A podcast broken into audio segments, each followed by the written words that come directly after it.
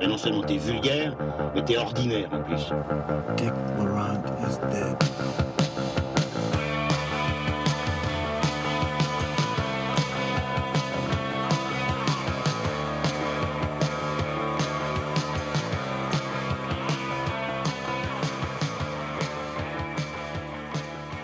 Bonjour, bonsoir, bienvenue à tous à Transmission numéro 5, la table ronde cinéphile du Passeur Critique. Je suis aujourd'hui avec euh, mes euh, collègues Manuel As Bonjour Yves. et Lucien Alflans. Bonjour. Voilà, et nous sommes là, moi et moi-même, Olivier Grinard. Euh, un très bon programme cette fois-ci, puisqu'on va parler de Miss Peregrine et les enfants particuliers de Tim Burton, de Aquarius de Kleber Mendoza Filio, de Comancheria de David Mackenzie, de Juste la fin du monde de Xavier Dolan, et enfin de Fuoco Amare de Gianfranco Rosi. Donc un programme chargé aujourd'hui parce que, exceptionnellement, euh, pas d'ordonnance du docteur Rezzo. Pour commencer, on va peut-être dire un petit mot euh, de la cessation d'activité sur euh, le site Le Passeur Critique. Euh, si vous nous suivez, peut-être que vous aurez remarqué qu'il n'y a plus d'articles sur Le Passeur en ce moment. Voilà, il faut dire que Le Passeur Critique, c'est une aventure bénévole qui a été commencée il y a 8 ans. Et bah, comme toute aventure bénévole, ça connaît des, des hauts et des bas, mais on espère que ça va reprendre d'une manière ou d'une autre. Lucien et Manu et moi, on a décidé de continuer transmission parce que c'est un exercice qui nous plaît, qui nous amuse et euh, qu'en plus euh, on aime se voir et discuter des films ensemble. Is there any way that you could reach him? Yes.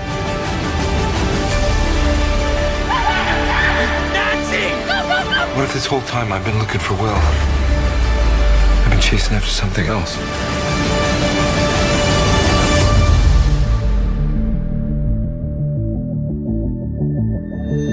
Euh, je vais peut-être commencer par un bref retour sur euh, l'été. Je ne sais pas si vous avez passé un bon été cinéphile, les amis. D'habitude, l'été qui était dominé par les, grosses euh, productions américaines, cette année m'a semblé dans un marasme assez embarrassant. Tous les films, plus ou moins, ont, eu une réputation assez catastrophique très vite. Je crois que le, le plus gros succès de l'été, c'est Le Monde de Dory. Moi, cet été, personnellement, j'ai entendu parler uniquement de films coréens, qui sont The Strangers et euh, Dernier train pour Busan, et aussi euh, de Tony Erdmann dans une moindre mesure. hein. Je pense que le film a fait moins de bruit que ce qu'on attendait. Et puis de Stranger Things. C'est en gros les, les seules choses dont j'ai entendu parler cet été. Je ne sais pas euh, si vous avez eu l'occasion de voir l'une ou l'autre chose dont je viens de parler. Est-ce que vous en pensez rapidement? Bah, The Stranger, c'est quand même une autre proposition que The Stranger Thing. Quoi. Contrairement à Stranger Thing, qui est un truc très, très dans la mouvance euh, actuelle, de, on va dire, de cinéma doudou. On revisite les Madeleines de Proust, on revisite toute une période de- du cinéma des années 80, un petit peu à la façon de, ce qu'avait fait J. Abrams avec son, son film Super 8.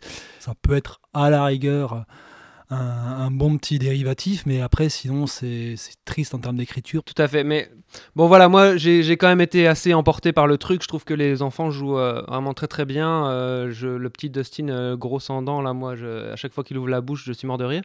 Mais là où je te rejoins, c'est sur la question de l'émotion, parce que voilà, ce film, cette série, cette série en 8 épisodes, cette mini-série, ne crée pas vraiment, je trouve, d'émotion ni d'affect, mais c'est juste une ambiance dans laquelle, enfin voilà, j'aime en tout cas me, me, me fondre, me couler. Et c'est vrai que rétrospectivement, on se dit ah toutes les références, on les connaît. Je suis assez d'accord avec vous, mais euh, est-ce que c'est pas notre point de vue de spectateur averti, ça, qui avons vu tous ces films-là? Est-ce que pour un gamin de 14 ans aujourd'hui, qui a peut-être pas vu tous les films que nous on a vus, que vous avez découverts à cet âge-là aussi, est-ce que c'est pas une, une porte d'entrée intéressante pour se replonger dans ce cinéma qu'on aime tant? La la porte d'entrée, elle fonctionne quand tu as vu la référence. Si tu le découvres aujourd'hui, euh, la référence euh, à du Carpenter, euh, à, E.T. à du E.T., à du Goonies, etc., tout ça, tu la vois pas. Il n'y a pas, il y a pas l'intensité émotionnelle de ces films-là. Et c'est pas parce que on les voit aujourd'hui et qu'on a grandi, c'est parce que les films qu'on cite mettaient les potards à, à fond au niveau de l'intensité dramatique. Là, c'est pas le cas parce que c'est juste du décorum.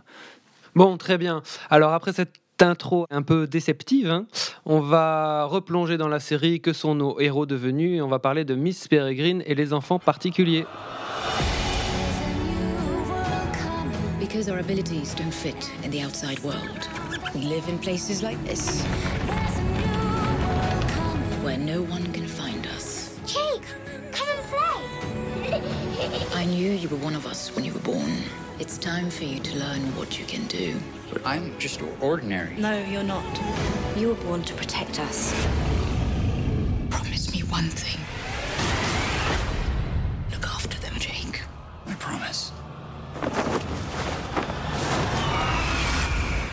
Miss Peregrine et les enfants particuliers, c'est le nouveau film de Tim Burton avec euh, au casting Eva Green, euh, Terence Stamp, Asa Butterfield et aussi Ella Purnell qui est dans le rôle d'Emma, la jeune fille plus légère que l'air. Et cette fois, la musique n'est pas de Danny Elfman, c'est il faut le souligner. Euh, c'est l'adaptation d'un best-seller de la littérature jeunesse qui est signé Ransom Riggs, le premier d'une longue série apparemment. Et donc ce film, Miss Peregrine, raconte l'histoire de Jake, Asa Butterfield, qui euh, va... Le film est assez difficile à pitcher. Euh, donc qui va pénétrer l'univers de Miss Peregrine, qui possède une espèce de home pour euh, les enfants qui sont doués de pouvoirs surnaturels. Il y a un côté très X-Men là-dedans. Euh, J'en dirai pas plus parce que c'est assez compliqué et d'autant plus que je trouve que c'est assez révélateur d'un des gros problèmes du film, le fait que je n'arrive pas à, faire un, un pitch convenable. Euh, qui veut se lancer là-dessus? Lucien, tu commences sur euh, Miss Peregrine? Ouais, Miss Peregrine que j'ai pas détesté, contrairement à pas mal de Tim Burton dernièrement. Je me demande même si dans sa première heure, j'ai pas vu ce que je préférais chez Tim Burton depuis euh, une dizaine d'années, tout en prenant en compte que ça fait quand même une dizaine d'années que je n'ai plus vraiment d'intérêt pour son cinéma. Pour moi, le bas blesse à partir du moment où il quitte ce home et qu'il quitte ce, mélange, euh, on va dire, monde réel et fantastique pour aller vers un truc où tu parlais d'X-Men tout à l'heure, mais c'est vraiment ça, quoi, pour aller dans un... Moi, j'ai vu les Avengers par euh, Tim Burton dans la deuxième heure, avec euh, ces scènes d'action un peu ridicules, ces, euh, ces blagues euh, faites directement au spectateur avec un petit clin d'œil à la clé, enfin, tous ces trucs-là. Et là, là, bon, là, j'ai perdu le film. Après, je trouve que dans la première heure, il y a, des choses qui me rappellent Tim Burton, et je pense... Moi, je connaissais pas le bouquin avant d'avoir vu le film c'est du matériau pour Tim Burton. Peut-être le drame du truc, c'est que ça paraît écrit vraiment pour lui, mais là, ça me semble pas du tout incarné, alors qu'il y a tous les éléments qui pourraient l'être. Moi, je trouve qu'il y a un souci, c'est l'écriture de Jane Goldman, qui est une, une fidèle du cinéaste Matthew Vaughn, avec qui elle a écrit quasiment tous ses films dont les, euh, le X-Men First Class. Je trouve que ça marche très bien dans, dans, dans l'animation très postmoderne où on fait des, petits clins d'œil, etc. Je trouve son écriture est extrêmement brillante dans ça. Mais dans le domaine de la fantasy, de cet émerveillement, je trouve qu'elle s'était déjà cassé la gueule avec Vaughn sur euh, l'adaptation Stardust de Neil. Et je trouve qu'on retrouve un petit peu ça. Il y, a un truc, moi, que j'ai trouvé singulier, enfin que j'ai trouvé burtonien euh, dans la première partie. Et ça faisait vraiment longtemps que j'avais plus vu ça. Je l'avais plus vu filmer une banlieue avec autant d'horreur et un, monde plus, plus gothique avec autant d'émerveillement depuis, euh, depuis Sleepy Hollow, quand même. Le petit pavillon de banlieue, le père qui regarde le match de foot, etc. On sent dans, dans sa mise en scène, dans, dans, son, dans, dans l'ambiance qu'il pose assez rapidement, une sorte d'horreur de, de, de, de, ça que j'avais plus vu depuis, depuis fort longtemps. Bah moi je suis pas vraiment tout à fait d'accord parce que en fait le problème de Burton aujourd'hui, un des gros problèmes de Burton aujourd'hui, c'est que tout son univers c'est attendu, tout est hyper attendu. Donc en fait la, le pavillon de banlieue pour moi, bah, ça m'a rappelé euh, Edouard Main d'argent. Tout son imaginaire euh, est devenu quelque part un cliché. Et donc c'est un, c'est un vrai problème, ça lui colle à la peau et selon moi il peut arriver à se, se défaire de ça seulement quand il fait un truc euh, comme Big Eyes. Mais, Mais c'est euh, aussi parce que ça a été un très grand auteur. Oui, mais maintenant, il a du mal à se faire une nouvelle peau et son imaginaire est éculé à mort. Je préfère quand même ça que quand il se laisse bouffer à faire un Marvel estampillé Burton dans la deuxième partie du film. Donc, je préfère quand il refait du Burton en moins bien que quand il fait euh, quelque chose qui n'est pas du tout lui. Pour moi, tout le long du film, il fait que du Burton. Dans l'aspect gothique ou moins gothique, mais c'est tout le temps du Burton. Et le problème, c'est que ça tient pas à la comparaison. Voilà, pour moi, il y a certains. Euh, donc, tout ce qui se passe dans le monde réel, pour moi, c'est pas très bon. Quand on passe dans, dans, le, dans un monde plus fantastique, il arrive très bien, je trouve, à faire de l'exposition de, ses l'exposition de ses personnages. Il y a certains moments, certaines scènes comme ça. Le personnage qui met des faux cœurs comme ça dans des poupées, enfin dans des vrais cœurs, dans des poupées plutôt. Eva Green qui est pas mal, hein, parce qu'elle joue dans un, dans un registre assez poussé, enfin euh, exacerbé, euh, assez expressionniste, qui, qui, colle bien avec l'univers de, de, Burton, avec le film. Qui est, pour moi, l'apparition même d'Eva Green, c'est hyper attendu. J'ai l'impression de voir euh, Johnny Depp en fille, quoi. Mais oh le mauvais.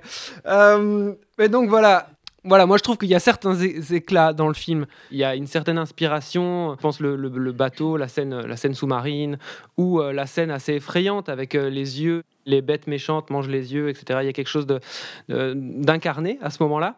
Mais il échoue complètement à faire une narration qui tienne la route sur une heure et demie et à nous intéresser à son histoire. Il y a même des séquences qui sont un peu carton. La séquence hommage à Jason et les Argonautes sur de la techno dégueulasse sous prétexte qu'on est dans une fête foraine. C'est quoi ce truc-là? J'essaye de draguer du jeune, donc je mets un petit peu de la techno de supermarché dessus.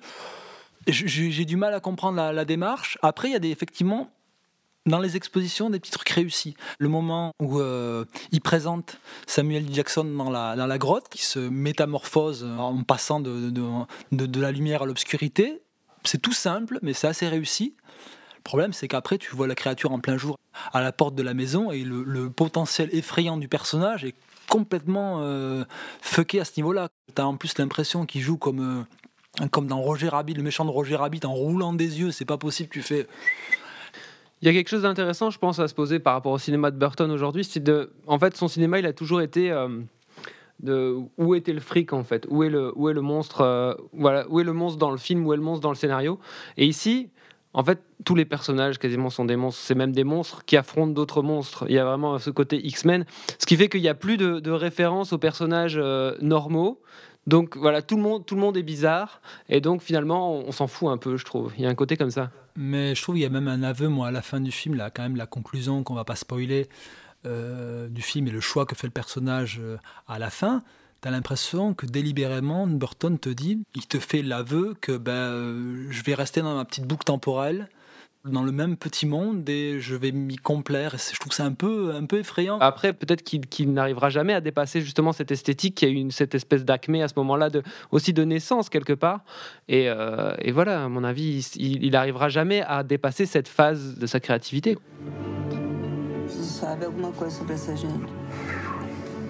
tá querendo me botar medo. É, mas é bom ter um pouquinho de medo mesmo, né? A senhora é muito teimosa. Às vezes a senhora parece um, uma mistura de velhinha com criança. É que eu sou uma velhinha com criança. Tudo junto. Oh, you gonna take me home tonight? Oh,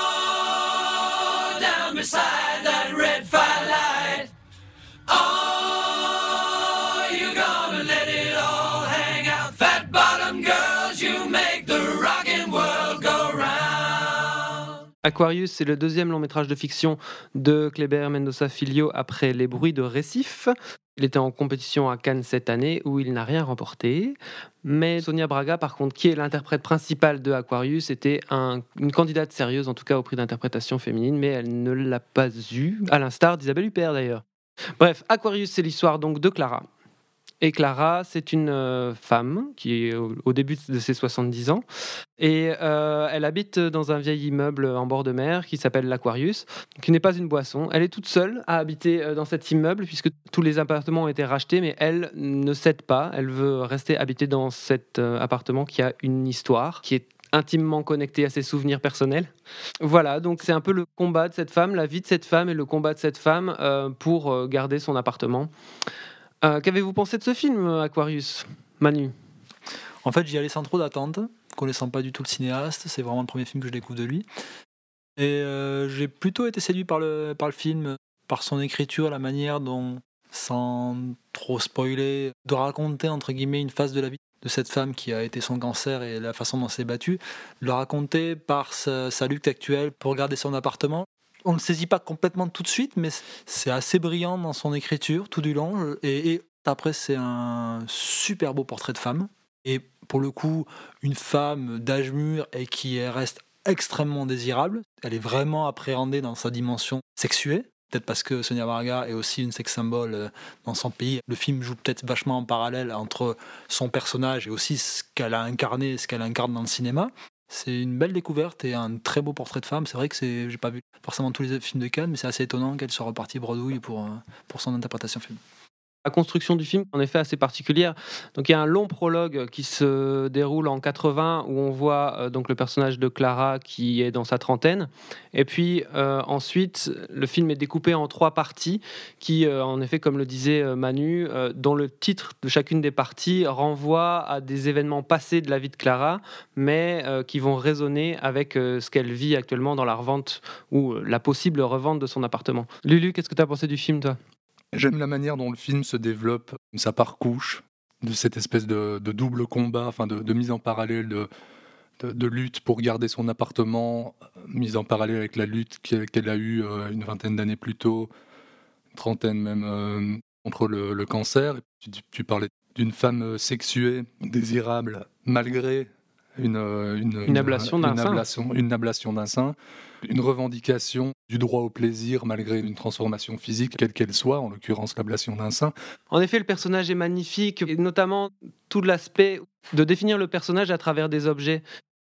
C'est pas seulement d'ailleurs le personnage de, Clara, mais dans le prologue, il y a un autre personnage qui est défini à travers un, objet qui reste tout le long du film. Son rapport euh, au disque, au support physique, au matériel. Il y a un côté comme ça nostalgique. Je suis pas d'accord avec le terme nostalgique. Le, le, le, pa- le passé s'insinue tout le temps. C'est plutôt comme si le présent était en- en- envisagé comme un, comme un reflet de la mémoire, un reflet de ce qu'il y a eu avant. C'est un combat qui est, qui est purement pour son présent et son avenir. Moi, je trouve quand même qu'il y a un côté nostalgique dans le film, dans le sens où le personnage de Clara est assimilé à une espèce d'intelligentsia brésilienne, une couche dorée de la population euh, brésilienne, et il y a quand même un côté c'était mieux avant, parce que les nouveaux riches dans Aquarius sont présentés comme des porcs. Il y a une scène euh, assez euh, éloquente, hein, avec une partie qui est organisée dans la- l'appartement au-dessus de chez elle. Il y a quand même ce côté nostalgique de avant, euh, on était quand même une bourgeoisie, mais on était cultivé. Là, pour moi, il y a de la nostalgie. Oui et non. Il y a cette dimension un petit peu, euh, peut-être on pourrait dire réac, mais c'est constamment court-circuité. C'est jamais une logique binaire. Contrairement à certains films dont on va, parler ou qui ont souvent une, construction des personnages uniquement dans la discorde ou dans l'opposition, c'est un film qui, qui fait évoluer ces personnages constamment. Les antagonistes ont quand même une subtilité. La scène avec les enfants et le, le conflit qu'elle a avec sa fille, il est. euh, Il est hyper touchant parce que tu es à la fois sur les deux personnages. Tout à fait. Il n'y a pas un qui a raison ou il n'y a pas un qui est le gros con. Même le personnage de. Clara, auquel on s'attache, qu'on peut, qu'on peut adorer, a plein de, a plein de D'aspérité. D'aspérité, exactement. Moi, le, le personnage de Clara, il m'a rappelé Isabelle Huppert dans Elle. On a deux films qui tiennent sur des personnages féminins très forts, qui sont des personnages âgés et qui, enfin, en tout cas, dans, dans une maturité assez avancée, qui décident, qui font, qui ont une sexualité, qui euh, décident de leur destin, qui prennent en main leur destin et qui sont, voilà, des femmes fortes, des femmes blocs comme ça, tout en sachant accepter les propositions des autres, mais qui, qui décident de leur destin vraiment et qui le prennent en main. Elle n'a jamais peur. euh, C'est ce qui la rend, entre autres, aussi fascinante et aussi, euh, aussi badass. C'est un personnage qui, qui relève toujours la tête, un beau personnage. Moi, j'ai quand même un petit bémol sur le film. Je trouve que malheureusement, euh, le film est un peu trop long. Pour moi, il y a un quart d'heure, 20 minutes de trop qui, du coup, m'empêche d'accéder vraiment à une émotion. Je trouve que à la fin, ça s'étire un petit peu trop. L'émotion est peut-être trop distillée, je trouve, dans le film. Il me semble qu'on n'a pas parlé de cette euh, utilisation de la musique. Oui, c'est vrai que ça Oh. commence. Il y a du, du Queen à deux, À deux à deux reprises, reprises. à deux reprises. Et pour ceux qui sont allergiques à Queen, je précise que ce sont des bonnes chansons de Queen du début. Il y a beaucoup de scènes avec de la musique. La musique a vraiment une, une part importante dans le film, scénaristiquement pour le personnage, comme dans la mise en scène, euh, dans la manière dont, dont c'est donné au spectateur. Il y a une scène que je trouve aussi très belle, c'est euh, la, la scène avec la nouvelle euh, compagne de, de son neveu, où elle décide de mettre un disque, elle demande si elle peut mettre un disque, elle met un disque, et c'est une scène où je pense on, on écoute plus ou moins toute la chanson, il y a plus ou moins rien qui se dit, juste des, des regards qui se croisent sur cette chanson-là, et, et tout est dit. Mais là, il y a Un une exemple. communion entre, entre les générations Ben, via c'est la ça. musique. Mais c'est encore un exemple d'un truc qui n'a l'air de rien, qui est tout simple, comme ça, qui est effleuré. Et en effleurant, ben, il a tout dit, il a besoin de rien de plus. Je suis d'accord avec Olivier. C'est euh, c'est que cet aspect de, de procéder par petites strates, etc., de faire avancer le récit de cette manière-là, Vu qu'il recule tellement à un moment ce parallèle entre son combat d'aujourd'hui et son combat d'hier, tout prend sens vraiment complètement dans la dernière séquence, fait qu'à un moment, euh, effectivement, on a l'impression d'un petit peu quelque chose qui stagne. Je suis assez d'accord avec ça. Euh, juste pour souligner que vous savez qu'au Brésil, le film est interdit au moins de 18 ans et qu'il n'ira pas représenter le Brésil aux Oscars alors qu'il était un candidat tout désigné. En fait, quand ils ont euh, monté les marches, euh, l'équipe du film ont protesté contre la destitution de Dilma Rousseff en criant au, coup d'État. C'est pas étonnant si le film est même si encore une fois c'est très léger, c'est très léger, le film n'est pas tendre avec la, société brésilienne. Quoi. tout de suite, on va passer à un film que Lucien a proposé au programme, Comancheria de David Mackenzie. Off of me. I think I got these boys figured. He's got no record. He's never been arrested. He don't fit the bill, Marcus. You may be hearing a lot of things about me and your uncle. Dark, dark Whatever I hear, I won't believe. No, you believe it. I did all of it. Love you, Toby. Mean it. I love you too. And why in the hell did you agree to do it? Because you asked, little brother. Comancheria ou euh, Hell or High Water. C'est le nouveau film de David Mackenzie qui avait signé avant Perfect Sense et aussi euh, Les Points contre les murs. C'est un réalisateur écossais, euh, mais cette fois le film est américain. C'est un film avec Chris Pine, Ben Foster, Jeff Bridges et Jill Birmingham, qui joue euh, l'adjoint du shérif euh, interprété par Jeff Bridges. Et le scénario, on le doit à Taylor Sheridan, qui avait écrit avant Sicario et qui voit Comancheria comme le second volet d'une trilogie sur le Nouvel Ouest américain. Comancheria, c'est l'histoire de deux frères qui décident de faire une série de braquages de banque pour un motif qu'on découvrira plus ou moins au milieu du film et euh, qui, sont, qui sont poursuivis ensuite par un ranger qui est interprété par Jeff Bridges tout en borborigme texan. Ça se passe au Texas. Et euh, on a inscrit ce film sur les recommandations de Lulu. Donc, euh, Lulu, qu'as-tu pensé de ce film? Allez, on va sortir les grands noms, mais j'ai pensé, pensé à Don Siegel, j'ai pensé à Pekinpa. On n'est peut-être pas à ce niveau-là, mais enfin, pour moi, c'est un, vrai western comme on en voit très peu aujourd'hui avec un sous-texte social. C'est là que je voulais mettre en parallèle avec Aquarius, avec des personnages qui luttent contre une injustice. À la différence d'Aquarius, où Clara se bat contre un système. Je pense que les deux personnages de, Chris Pine et euh, Ben Foster ne se battent pas contre un système, mais se battent pour avoir la, bonne place dans le système. Je suis assez d'accord avec ça. Juste, je voudrais préciser, euh, Lucien, que ce n'est pas un western au sens strict du terme. Le film se passe euh, dans euh, l'époque contemporaine. Ce qui fait là aussi la force du film, c'est l'interprétation. Je trouve que Chris Pine, moi, j'ai toujours cru dans, dans, ce, dans cet acteur, mais là, je le trouve vraiment, vraiment fort, vraiment bon. on, on s'attache vraiment au personnage, très émouvant. Voilà, il est vraiment voilà, très bien campé, très bien dans son rôle. Là où je suis un petit peu plus mesuré sur le film, c'est que je trouve que euh, Jeff Bridges, jusqu'à un événement euh, voilà, Jeff Bridges est très en relation tout le temps avec son partenaire.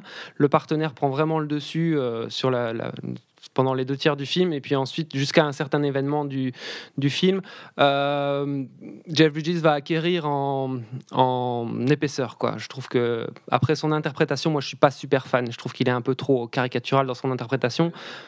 Mais, mais par contre, voilà un film qui est vraiment bien écrit, quoi, avec des vrais personnages, comme tu le disais, et alors une fin super satisfaisante, quoi, où euh, vraiment le spectateur a, peut vraiment combler les vides, peut vraiment interpréter. Le spectateur a vraiment une place qui est laissée dans, dans cette dernière séquence, qui est absolument, enfin là pour le coup, super bien joué. C'est vraiment la fin, la fin d'un monde. Il euh, ressasse ce, thème euh, assez souvent dans, le film l'Ouest a été volé aux Indiens euh, par l'homme blanc, et puis ensuite que les, euh, en gros, les capitalistes, euh, les, les banquiers sont en train de revoler cette terre de nouveau à ceux qui l'avaient déjà volée.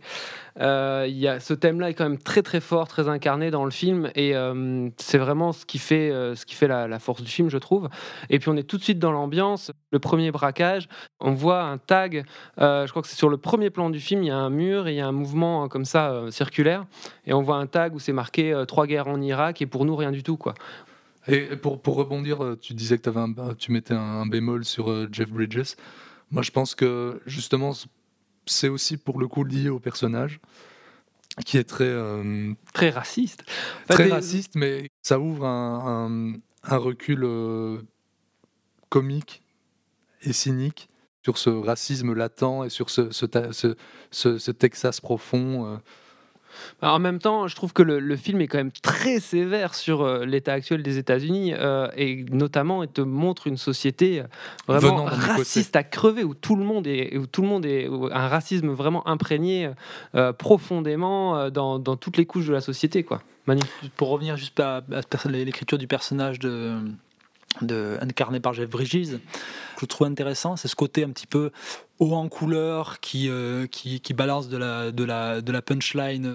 Ça permet aussi de désamorcer tout un aspect dont vous avez parlé, qui est présent dans le film, film à thèse. On parle de ça, mais aussi on fait un film de divertissement. On n'est pas dans un truc trop plombant, qui était pour le coup peut-être un petit peu moi le souci que j'avais dans le Sicario de Villeneuve, qui pour moi perdait vachement ses personnages. Je trouve que là, Mackenzie a l'élégance de, de, manier les deux, la peinture des personnages et ce, ce discours-là, sans que l'un vienne plomber le, reste. quoi. C'est un pur film de genre, hyper prenant, c'est pas c'est pas un pensum. quoi. Moi, j'ai envie de rebondir sur deux choses. Je pense que Mackenzie, pour moi, ses plus grandes réussites sont quand il est délimité par un genre défini que ce soit dans le film de prison avec euh, les points contre les murs, dans Perfect Sense, pareil. Je le trouve plus doué quand il est, euh, quand il est délimité par des codes d'un certain cinéma de genre. Et ça me ramène à la pensée que j'ai eue quand je suis sorti du film. C'est un classique instantané. Je me suis dit, c'est un, un, grand film classique, comme pouvaient l'être les, les grands Eastwood. Il y a un truc comme ça, j'ai vu tout de suite un film classique, évident. Mais parce que c'est un film qui est clairement pensé pour le cinéma l'utilisation magistrale du, scope, cette euh, subtilité, ou moins cette manière de, cadrer, de dépeindre les personnages par leur place dans, un environnement, la façon dont il va cadrer Ben Foster et Chris Pine en train de se, battre en contre-jour. Il n'a pas besoin de faire un flashback, mais t'imagines ce qui les a unis en enfant. Ben ouais, moi, moi c'est à, ce moment-là que j'ai pensé à Pekinpa. Tant qu'à faire, allons-y dans les références. Moi, j'ai vu, il y, y, a des moments en suspens, entre autres, les deux, frères qui se retrouvent face à des, grandes étendues comme ça. Ça m'a rappelé euh, Man et la mer, par exemple, et l'océan. Enfin, tu vois, ces moments d'arrêt comme ça, un peu, euh, un peu en suspens dans le film, comme ça, où tu as deux personnages qui se retrouvent sans rien dire à regarder une étendue comme ça, euh, infinie. Ils se disent rien.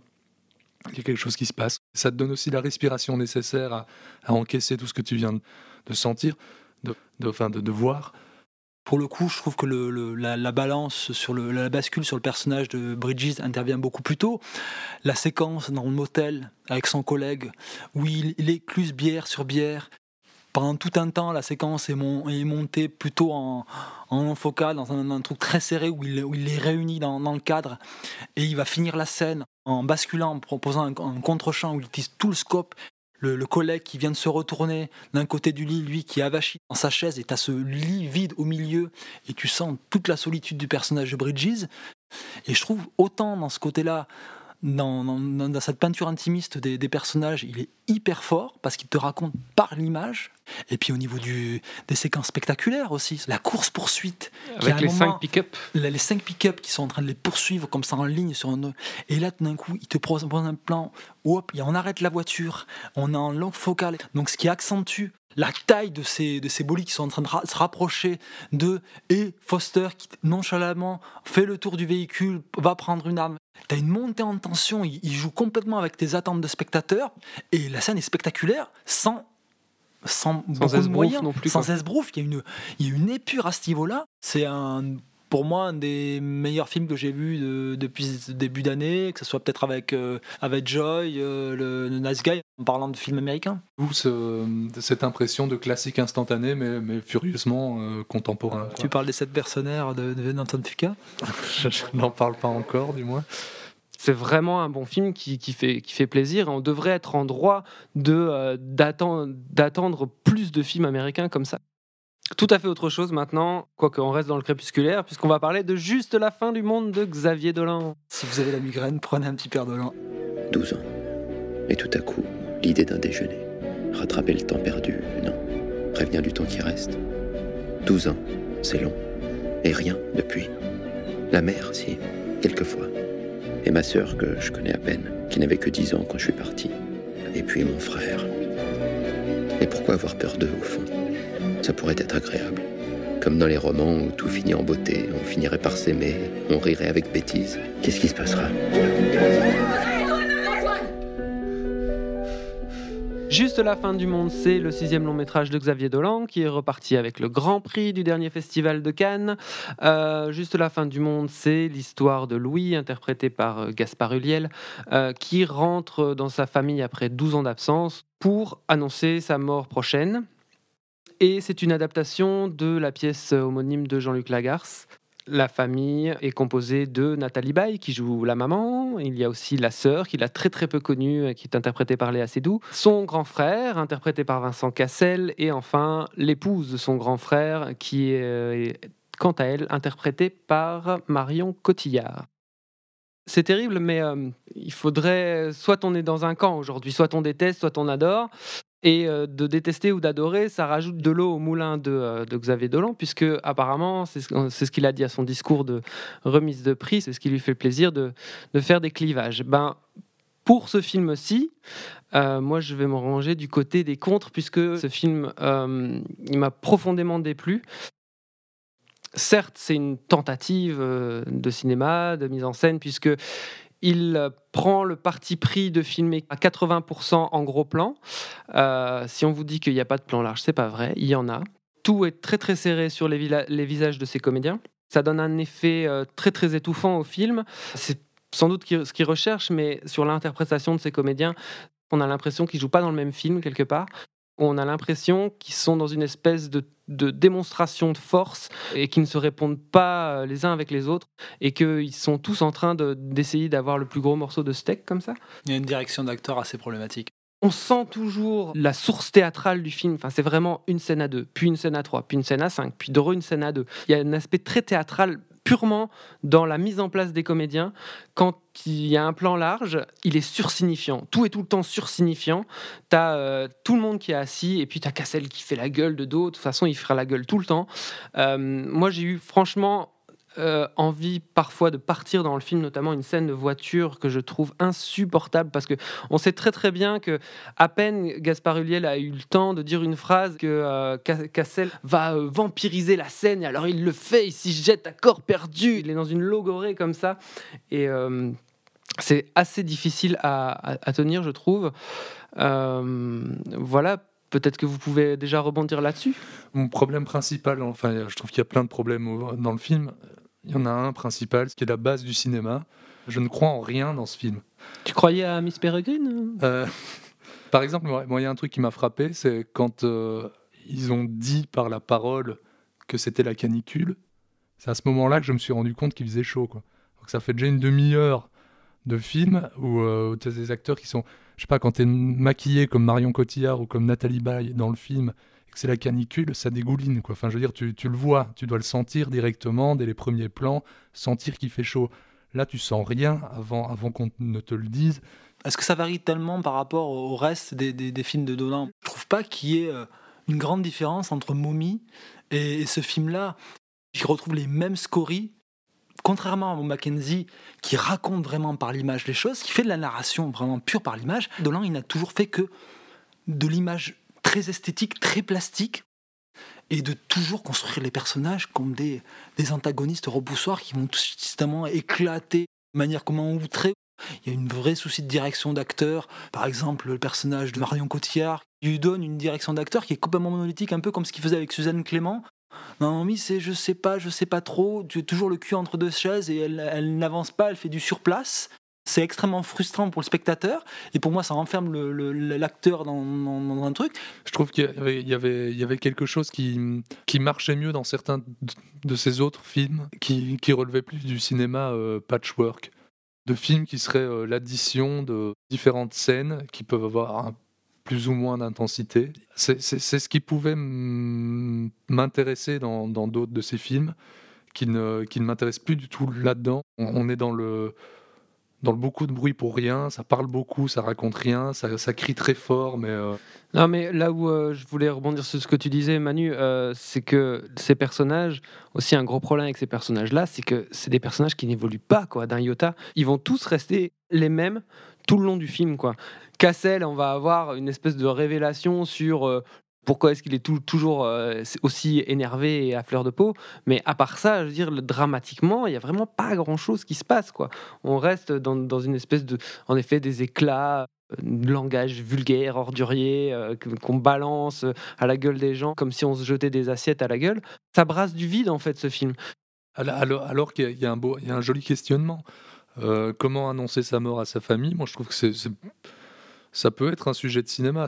Là, au final, qu'est-ce qu'il fait? Il fait un portrait d'une famille euh, dont je me fous complètement, alors que le, constat de base, pour moi, est intéressant. Les quelques idées qui sortent du lot, pour moi, sont ratées. Cette espèce de lumière apocalyptique dans la scène finale. Sur le papier, moi, ça, peut m'intéresser, d'une sorte de, de conflit familial qui au final n'est rien de grave, mais qui serait en fait juste la fin du monde et vraiment concrètement, esthétiquement, la fin du monde à l'écran.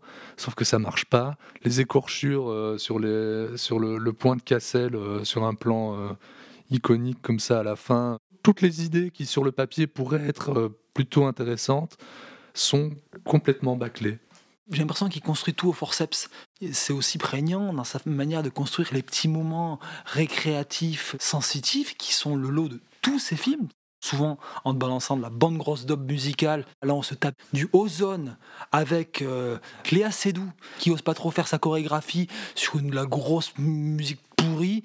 T'y crois pas un seul instant. C'est pour moi, ça me fait penser à ce, que fait La Fosse dans son dernier film où on te balance du maître Gims pour montrer une scène de communion entre les personnages parce qu'on on ne sait pas construire le reste. On balance le moment pop et ça, pour le coup, Dolan, il a toujours fait ça. Moi, je préférerais nettement que ces utilisations de, chansons, s'ils les aiment ou non, on s'en fout, mais soient sincères. Là, il y a un truc un peu, euh, un peu faussement naïf comme ça, qui, rend ça extrêmement, au final, euh, prétentieux. Il va tellement loin, il pousse tellement le curseur que ça devient, ridicule, ça devient risible, quoi. Pourquoi Dolan cristallise tout sur la, croisette et qu'on entend à peine parler de Mackenzie qui est là aussi, Aquarius un, un peu plus, ça prend une ampleur alors que c'est pas aussi versatile que ces films-là. C'est un film binaire là où les, films dont on a parlé, que ce soit Aquarius ou le, film de Mackenzie, ne le sont pas. Bon, vous aurez compris que euh, pour euh, Xavier Dolan, euh, cette fois-ci, on passe notre tour. Your position. 33, yes. And then under, under. Okay, 52. Okay, so save your battery. I will call you back.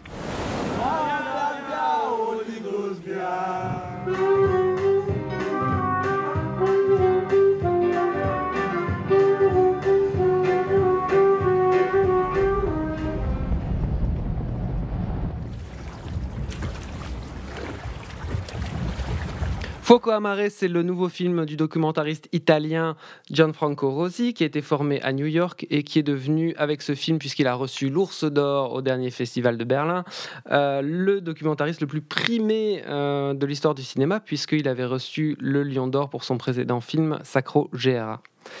Et euh, Foco Amare, c'est quoi? Eh bien, c'est un portrait d'un lieu, on peut dire ça, je pense, de l'île de Lampedusa, cette île qui euh, accueille des flux euh, ininterrompus de, euh, de, migrants qui fuient la situation au Moyen-Orient, la situation en Afrique du Nord, et ou en Afrique noire d'ailleurs. Et il va tisser des liens entre ces migrants, les gens qui les accueillent, et aussi les habitants de l'île de Lampedusa.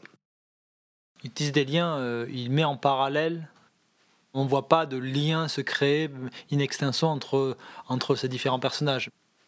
Et je crois que c'est on arrive au cœur du débat parce que c'est ben, là justement où est le truc de Rossi justement. C'est euh, c'est est-ce que il les met en parallèle il les fait se rejoindre ou pas? Là en l'occurrence on les voit pas vraiment se rejoindre mais euh, Lucien qu'est-ce que tu as à dire là-dessus?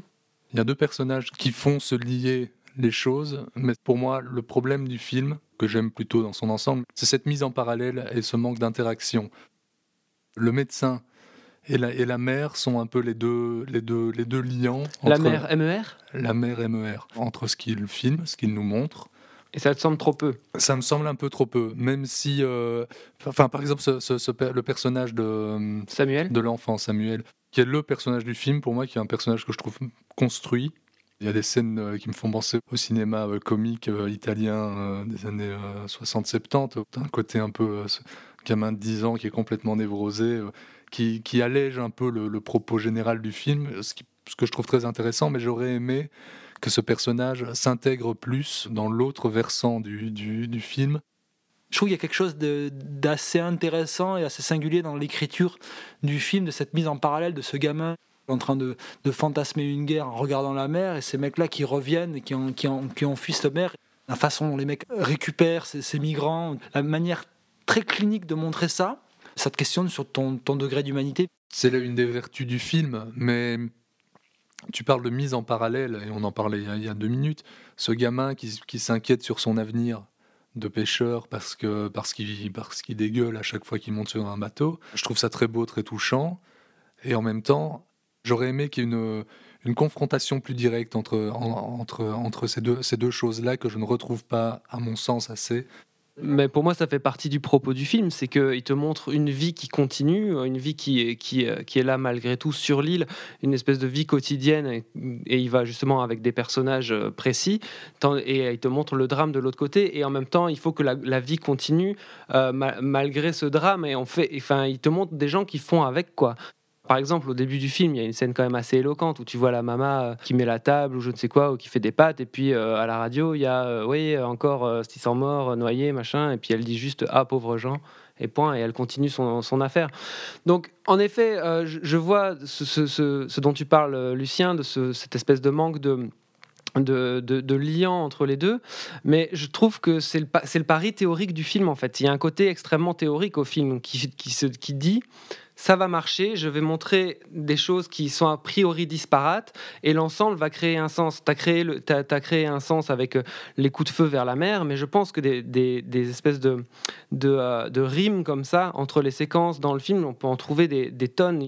Et il t'impose pas une thèse il évite le piège d'enfoncer une porte ouverte euh, vis-à-vis de la, la, problématique. Après, moi j'ai un petit problème quand on parle d'écriture du film, c'est que par moment, il y a quand même une volonté tellement à un moment de limite de construire certaines séquences comme de la fiction.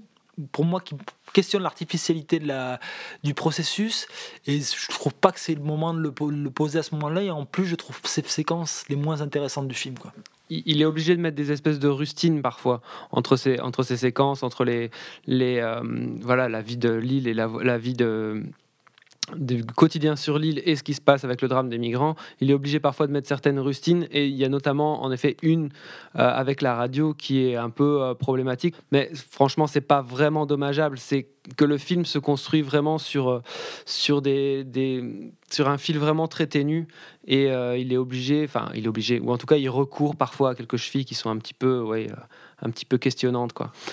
Ok, alors on passe tout de suite au conseil. Ben oui, parce que pas de euh, d'ordonnance aujourd'hui. Malheureusement, le docteur Réseau a trop de travail, il a trop de fous sur les bras. Il faudra un jour révéler qu'il est réellement docteur. Mais euh, donc, Manuel, qu'est-ce que tu as ramené dans ta besace aujourd'hui?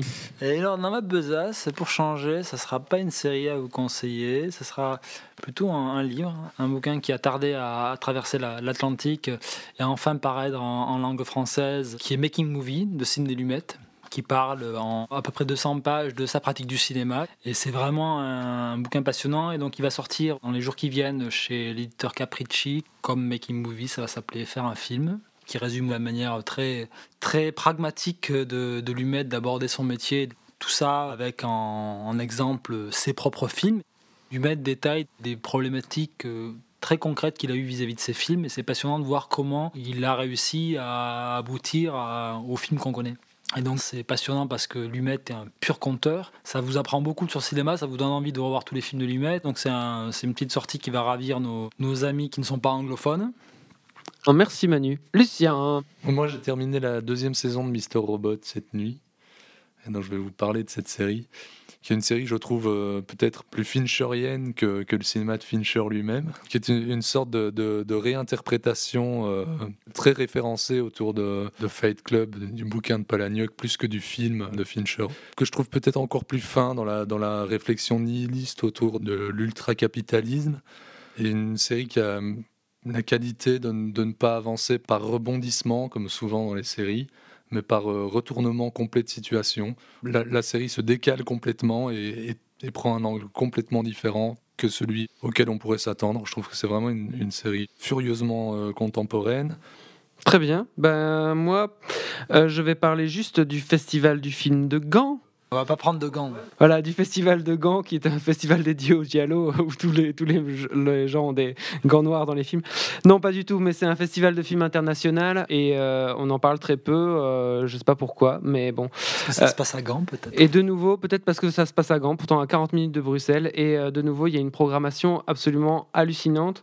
Euh, Pêle-mêle, je vous cite Birth of a Nation qui a fait beaucoup de bruit à Sundance, Baccalauréat de Christian Mungiu, Home de Fintrock, In Jackson Heights qu'on n'a pas pu voir nous ici de euh, Wiseman, I Daniel Blake, La Palme d'Or, Jackie et Neruda, les deux nouveaux films de Pablo Larraín, A Monster Calls de Juan Antonio Bayona. Patterson de Jim Jarmusch, Personal Shopper, Sierra Nevada et Snowden de Oliver Stone. Tous ces films-là à Gand, 40 minutes de Bruxelles. Voilà, ben écoutez, ce sera tout pour aujourd'hui. Pour ce cinquième épisode de transmission, la table ronde cinéphile du passeur critique. Merci Manuelas.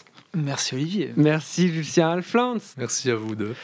Et euh, ruez-vous au cinéma, hein, comme on a détaillé pendant l'heure précédente. Il y a énormément de beaux films à voir. Voilà, à bientôt, à la prochaine.